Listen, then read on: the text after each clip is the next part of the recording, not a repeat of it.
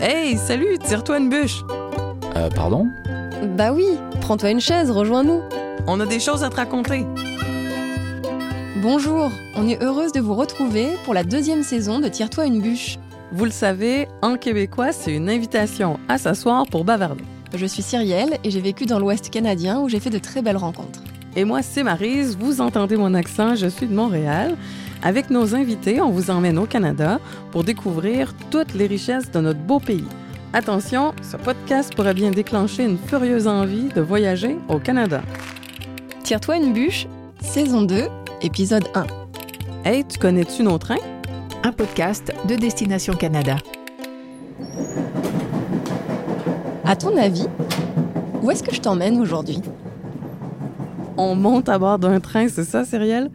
Qu'est-ce que tu nous as préparé? Un voyage où l'on prend le temps. On va voyager lentement aujourd'hui. Le but, c'est pas de se rendre d'un point A à un point B. On va vivre une expérience mémorable à bord d'un train au Canada. On va parler des trajets épiques comme celui du Transcanadien de Toronto à Vancouver. J'ai eu la chance de le vivre en juin. À cette occasion, je vous ai ramené des sons et j'ai rencontré une experte de Via Rail que l'on retrouvera plus tard dans ce podcast. Et pour tout ce qui est pratique, on vous a trouvé une spécialiste des voyages en train dans le monde qui vous donnera ses meilleurs conseils. Cyrielle, tu sais quoi, ça me rappelle un voyage dans, en train dans l'Ouest canadien où euh, le train avait ralenti, bon, s'était arrêté devant des chutes d'eau au bord de rail. Faut dire qu'au Canada, le train nous transporte dans des endroits qu'on ne pourrait pas voir autrement que par train. Que ce soit des rivières sauvages, il y a des lacs reculés, il y a des chemins sinueux en montagne ou des belles chutes d'eau. Je vois que tu connais bien le sujet, mais on va quand même tester nos auditeurs avec un petit quiz.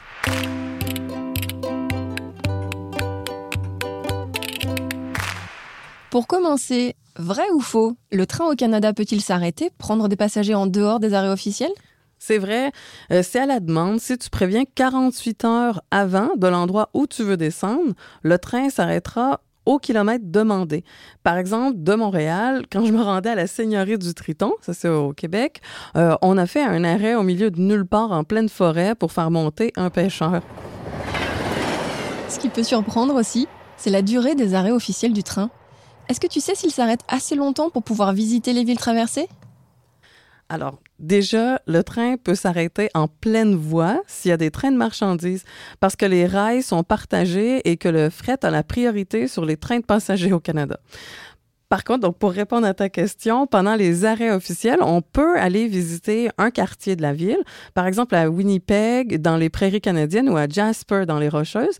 L'arrêt dure environ deux heures. Ça nous laisse le temps de visiter euh, un petit bout de ces villes-là. Exactement.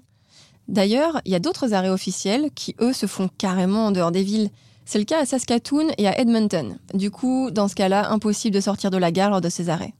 Par contre, il faut savoir qu'il y a deux escales gratuites comprises dans le prix du billet pour partir explorer une région. Pour terminer, est-ce que tu connais le point commun entre le train au Canada et l'avion?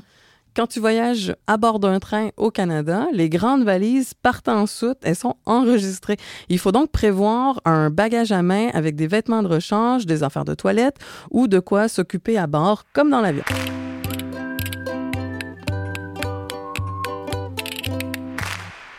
En juin dernier, j'ai réalisé mon rêve de traverser le Canada en train.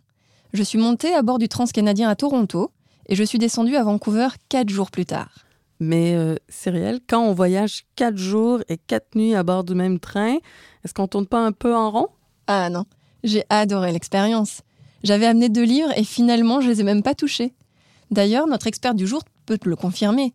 À mon arrivée à Vancouver, j'ai rencontré Joséphine Wash. Elle est chef des ventes pour la compagnie ferroviaire canadienne Via Rail depuis maintenant 16 ans. Écoute-la nous raconter son expérience. Quand je suis dans ma chambre, je reste tranquille à côté de la fenêtre et juste, oui, c'est la méditation ou tu penses de quelque chose. Peut-être j'écris un journal un petit peu, mais jamais je fais mon travail ou des choses comme ça, oui.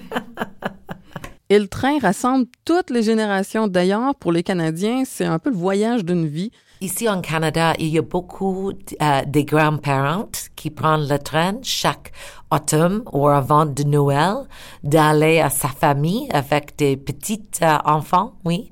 Et c'est plus facile ou c'est tranquille de prendre le train. Il ne veut pas faire un vol peut-être, peut-être, ou peut-être sa santé c'est pas bon pour prendre un vol. Alors elle a fait le voyage souvent. À l'école, on nous apprend que le chemin de fer a joué un rôle clé dans l'unification du Canada. Il a permis de relier les provinces du pays entre elles d'un océan à l'autre. Et dans le train, tu rencontres des vrais passionnés du rail. Oui, les gens sont très ouverts. Le train qui traverse le pays sur plusieurs jours est mythique. D'ailleurs, j'ai bien aimé quand tu montes à Toronto, il t'offre un verre d'accueil dans le wagon panoramique. Du coup, j'ai aussitôt rencontré des Canadiens. Même si tu peux rester dans ton coin si tu préfères. En 4 jours, 4 nuits de voyage, le Canadien couvre 4466 km. Vous passez des forêts, grands lacs, aux prairies, puis aux montagnes avant d'arriver côté Pacifique. Moi, j'ai adoré la partie entre la Saskatchewan et l'Alberta, quand on passe des prairies avec leurs greniers à grains en bordure de rail aux montagnes rocheuses.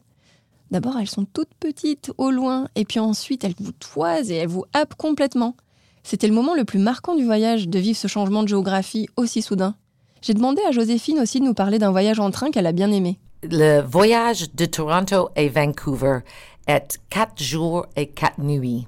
Alors, c'est une expérience vraiment sur le train parce que tu vas dormir dans votre chambre, tu vas manger à la salle à manger, tu vas avoir des euh, voitures avec des fenêtres pour voir le grand paysage.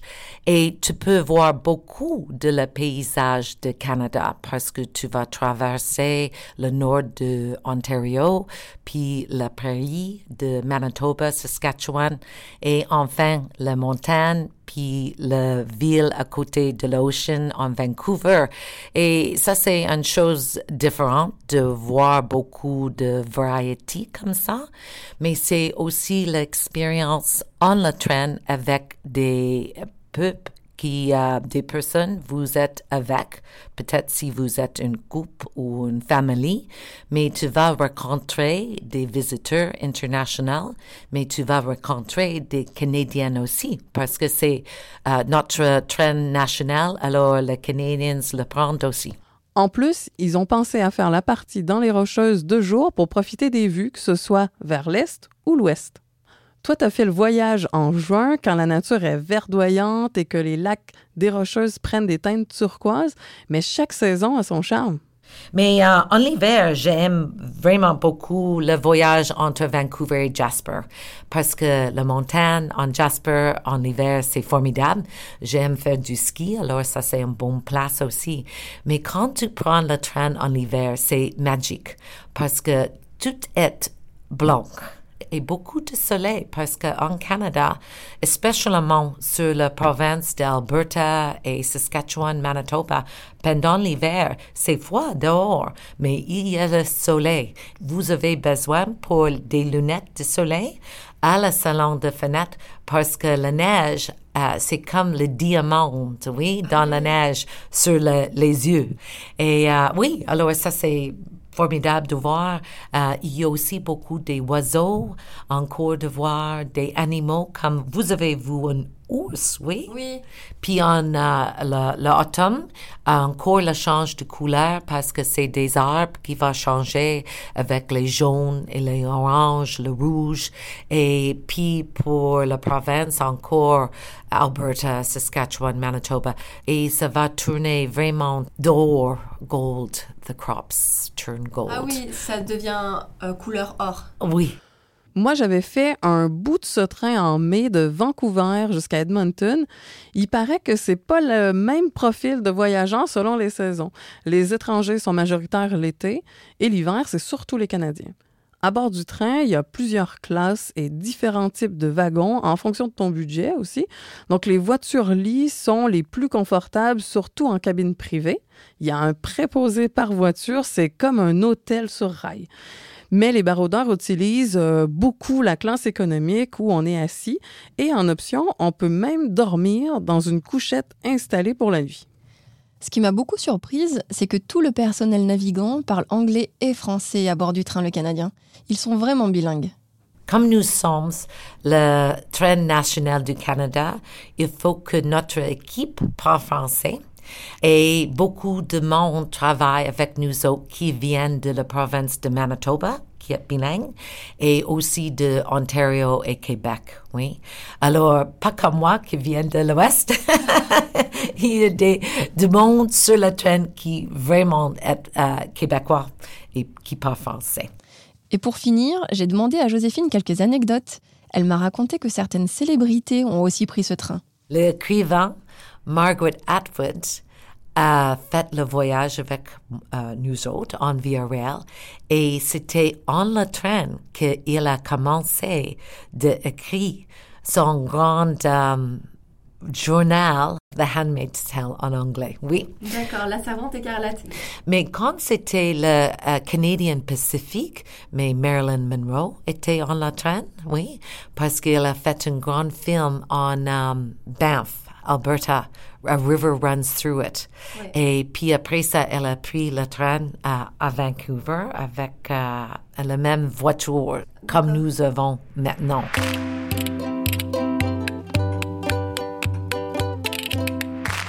Le voyage en train permet de ralentir. Joséphine parlait de la méditation pour éprouver la spiritualité d'un voyage lent. Déjà, faut dire qu'il n'y a pas de Wi-Fi. Donc les gens déconnectent et se relaxent vraiment.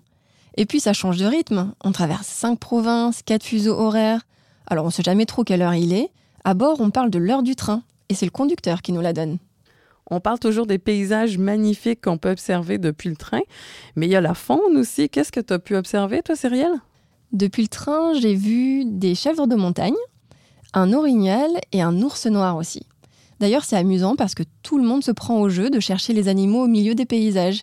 Et dès que quelqu'un en repère un, une annonce au micro te permet d'en profiter toi aussi.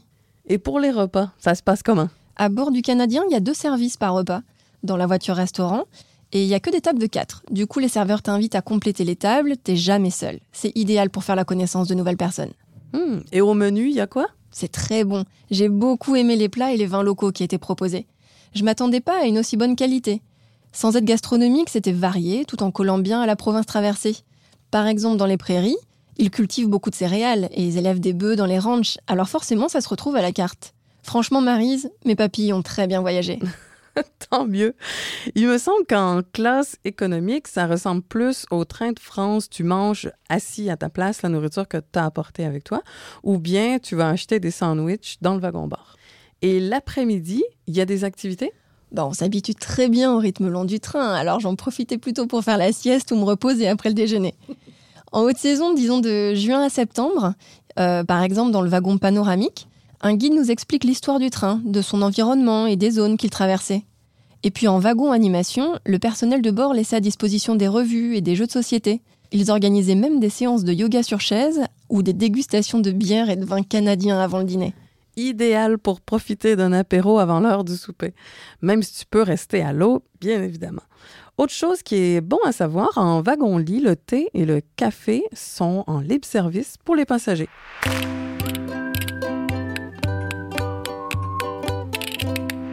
On a beaucoup parlé du transcanadien de Via Rail, qui est incontournable, ne serait-ce que pour traverser le Canada, mais il y a aussi d'autres parcours, par exemple dans l'Est canadien avec le train L'Océan qui relie le Québec aux provinces maritimes en traversant le Nouveau-Brunswick et la Nouvelle-Écosse. Et puis il y a d'autres trains que Via Rail au Canada. Il y a le Rocky Mountaineer par exemple. Dans l'Ouest canadien, il traverse les Rocheuses et les glaciers de Colombie-Britannique et d'Alberta, en passant par les grands parcs naturels emblématiques. Le Rocky Mountaineer circule toute l'année? Euh, Seulement de mi-avril à mi-octobre. Uniquement deux jours d'ailleurs, pour rien manquer du paysage. Et puis, euh, à bord, ce qui le distingue, c'est qu'on sert plutôt des repas gastronomiques. Et d'ailleurs, on dort à l'hôtel entre chaque étape pour plus de confort. Il y a des trains touristiques régionaux moins luxueux aussi. Par exemple, dans le Grand Nord canadien, au Yukon, le train historique de la rue vers l'or, c'est le White Pass Yukon Route. C'était vraiment ma plus belle expérience en train au Canada. Euh, tu pars de Skagway en Alaska. Tu passes à travers la passe de Chilcook jusqu'au sommet des montagnes pour atteindre la ville de Carcross au Yukon. Et tu as des plateformes à l'arrière du wagon où on peut faire le trajet en extérieur. Donc, c'est pas chaud, mais c'est vraiment idéal pour prendre des photos. Et pour de belles photos aux couleurs automnales, je te conseille le train du canyon Agawa en Ontario dans l'Est canadien. Celui-là traverse les forêts boréales au nord des Grands Lacs et passe au-dessus de canyons impressionnants. Ah, Cyrielle, j'ai une suggestion à faire pour ceux qui n'ont pas le temps de prendre le train. Il faut aller à Expo Rail. C'est un immense musée du train sur la rive sud de Montréal, à Saint-Constant. On y trouve des trains historiques, mais aussi des automobiles de luxe avec des essieux pour les rails. Ils ont reconstitué des ponts, des tunnels et même une gare d'aiguillage. C'est pour tous les âges. Mes enfants et mes parents ont adoré.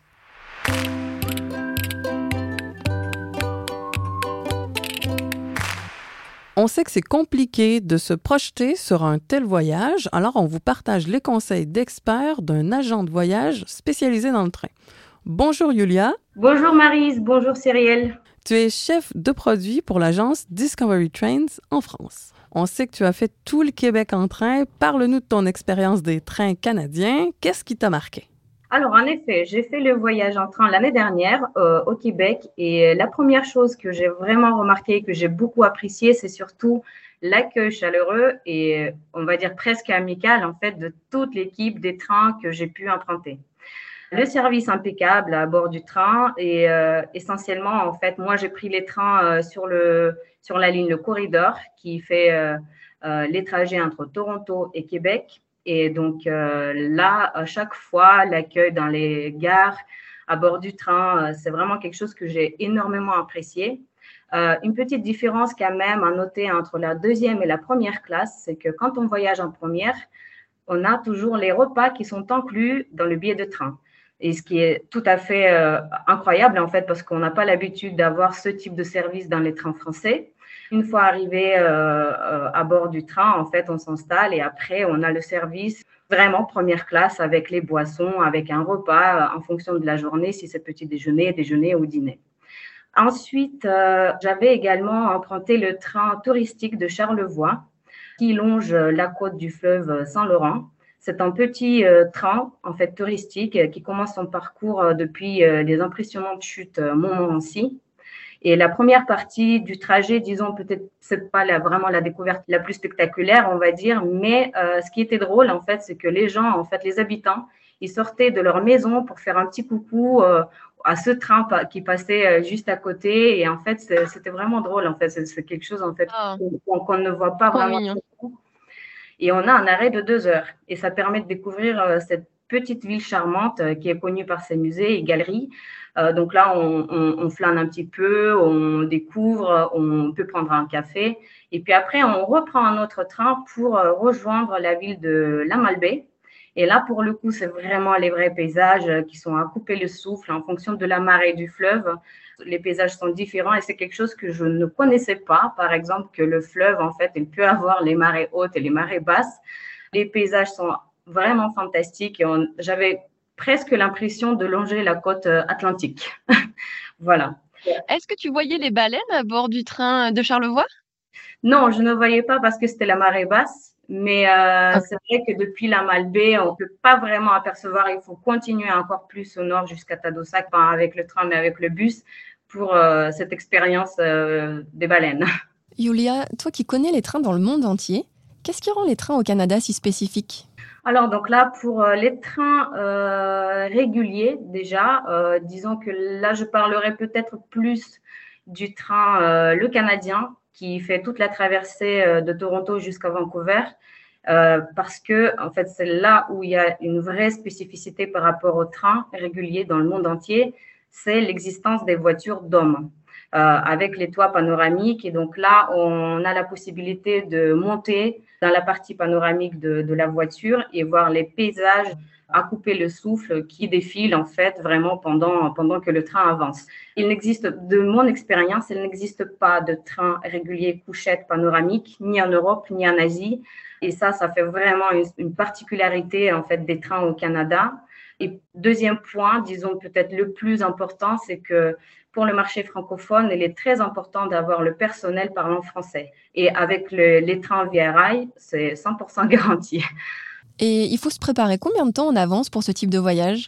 Généralement, nous avons le premier contact avec les voyageurs environ 9-8 mois avant le départ, avant, la date du voyage. Et euh, souvent, on passe à la confirmation environ entre 7 et 6 mois avant, avant la date du voyage. Euh, le voyage au Canada est généralement fait partie des vacances annuelles, des voyages lointains de longue distance. Donc, euh, on reste en contact pendant plusieurs semaines avec les voyageurs pour ajuster le programme, donner toutes les réponses aux éventuelles questions et euh, pour que le voyageur, en fait, se sente bien et rassuré. Donc là, on, vraiment, on l'accompagne pour ajuster son, son parcours et le préparer pour la traversée du deuxième plus grand pays du monde. Selon toi, est-ce qu'il vaut mieux réserver son voyage en train via une agence et pourquoi? Oui, bien sûr. Je suis convaincue que l'expertise de l'agence euh, est un atout pour euh, tout voyageur souhaitant faire euh, une découverte du pays en train. En fait, c'est valable pour tous les pays du monde. L'expertise de l'agence, en fait, elle est vraiment très importante car nous donnons les éléments essentiels quant à la vie à bord, la procédure d'embarquement, la préparation d'un parcours équilibré sans perte de temps. Donc évidemment, au Canada, c'est une logistique tout à fait différente. Les trains ne circulent pas tous les jours, donc forcément, pendant les arrêts, il faut qu'on prévoie des activités. Le séjour, en fait, vraiment très euh, complet avec la découverte, avec euh, le temps libre pour euh, flâner un petit peu et puis ensuite reprendre le train suivant qui va partir dans trois ou peut-être quatre jours. Merci Julia. Merci. Tire-toi une bûche, c'est fini pour aujourd'hui. Merci pour votre écoute. On espère que cet épisode vous a plu. Pour planifier votre voyage au Canada, visitez le site de l'Office de tourisme canadien explorercanada.fr. Et pour découvrir les activités en français au Canada, direction salutcanada.ca. Si vous avez aimé, abonnez-vous à notre podcast et notez-le. Pour cette deuxième saison, continuez à nous laisser vos commentaires, puis surtout parlez-en autour de vous. Merci, et, à, la, prochaine.